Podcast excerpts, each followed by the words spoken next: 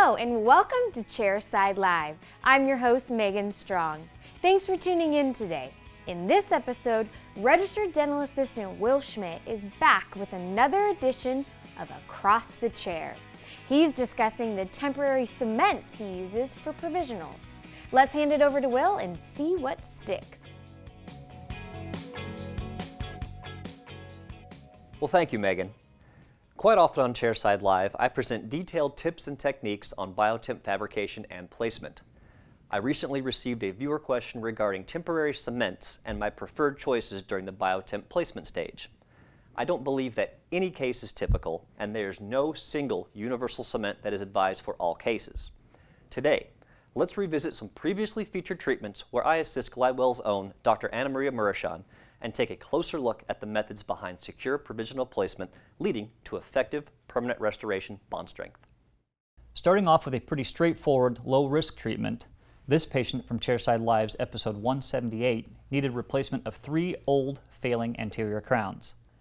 Upon removal of the existing crowns, the preparations were found to be comprised largely of natural tooth structure.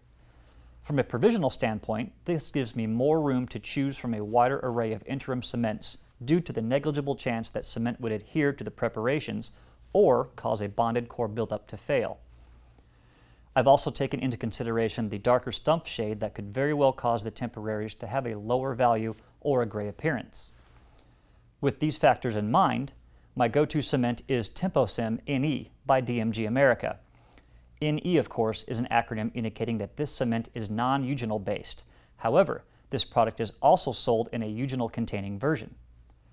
This patient has experienced a 0% sensitivity level throughout treatment, so I feel confident that a non-eugenol based cement is sufficient to continue this trend until the final seat date. The opaque appearance of this cement helps to mask the dark underlying stump shade and relieve any worry that too much of a gray tone might be present. Moving on to today's second example, this patient required the preparation of teeth 13 and 15 before the same day extraction of number 14 and an immediate biotemps bridge placement. Factors to consider in this multifaceted appointment include keeping cement clear of the fresh extraction site and the amount of time the patient will wear the biotemp while healing before final impression and a second time frame under provisional before a restoration can be permanently secured. I aid in the prevention of scattered temporary cement by placing a layer of Teflon tape under the biotemp and removing it in a manner that will wick it away from the site. I have chosen to use TempoCem in this instance, but this time in the eugenol infused formulation. The inclusion of eugenol in dental products is meant as an antiseptic and anti-inflammatory sedative. However, clinical studies have shown that permanent restoration bond strength is reduced in some instances by the use of eugenol-based temporary cements, especially when seeding final restorations with resin-luting cements. Dr. Gordon Christensen addresses this topic in a very practical approach. He suggests that the time between the use of eugenol containing cement and seeding of the final restoration is the key factor. If seeding the restoration with resin cement a day or two after seeding the biotemps with eugenol containing cement, the final seat would be affected by the free eugenol in the provisional cement. In this instance, the fixed prosthesis are being seated weeks after extraction site healing, final impression, and a second provisional stage. Therefore, the free eugenol has been dissipated by chemical integration with the zinc oxide, and the final cement is not affected by the mature eugenol containing provisional cement. I can comfortably seat this Biotemps bridge with TempoCem or even temp bond and ensure that the prepared teeth can get the soothing eugenol benefit without suffering long-term bond strength consequences. A typically tricky temporary situation deals with the adherence of a single unit anterior. Single units are more fragile, easier to floss off, and have the least retentive qualities throughout. Additionally, when dealing with a single anterior provisional, shade matching is also a priority. In most cases, when seating a single unit crown or veneer biotemp, my trusted cement is TempBond Clear.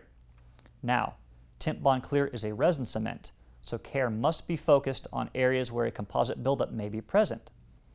In these cases, it is a good idea to swipe a thin layer of Vaseline over the composite to prevent the resin cement from pulling it out when you remove the temporary. The best benefit to the use of TempBond Clear is its high retention value. A recently published traction and thermocycling test of provisional cements showed that out of the top five most popular cements available, all cements showed reduced retention values after thermocycling. And this is the simulation of heat fluctuations within the mouth during wear. With the single exception, of course, of Temp Bond Clear, where the retention value remained constant throughout. The cured cement peels off cleanly and removes easily on the final seat date, causing no interference to the seating of the obsidian monolithic crown and the Ceramir luting cement. The most common question I'm asked in regards to seating provisionals deals with combination cases. Since the biotemp units are most likely splinted into one continuous unit, a combination of veneer, crown, bridge, or even inlay or onlay can be included. In combination cases that only involve crown and bridge units, the application of temp bond, TempoCem, or similar cements can be used. In any instance where a veneer unit is attached to the temporary or aesthetics are a factor to consider, Temp Bond Clear should be used for all units. Absolutely try to avoid using multiple cement types under a splinted provisional as to maintain the predictability of the seating, cleaning, and finalization process. Due to the less retentive properties of a veneer biotemp and the increased retentive properties studies have shown on Temp Bond Clear, it is the safest decision I feel I can make when seating these units. All too often, when difficulties arise in the temporization of veneers, an easy fix is to bond the temporaries with a dual cure method such as a spot of bonding agent or flowable composite. I try to avoid this method entirely unless it is the last effort and all other attempts are unsuccessful. The temporaries are usually destroyed upon removal and cannot be replaced if needed. The cleaning and preparation before final seat has also been compromised.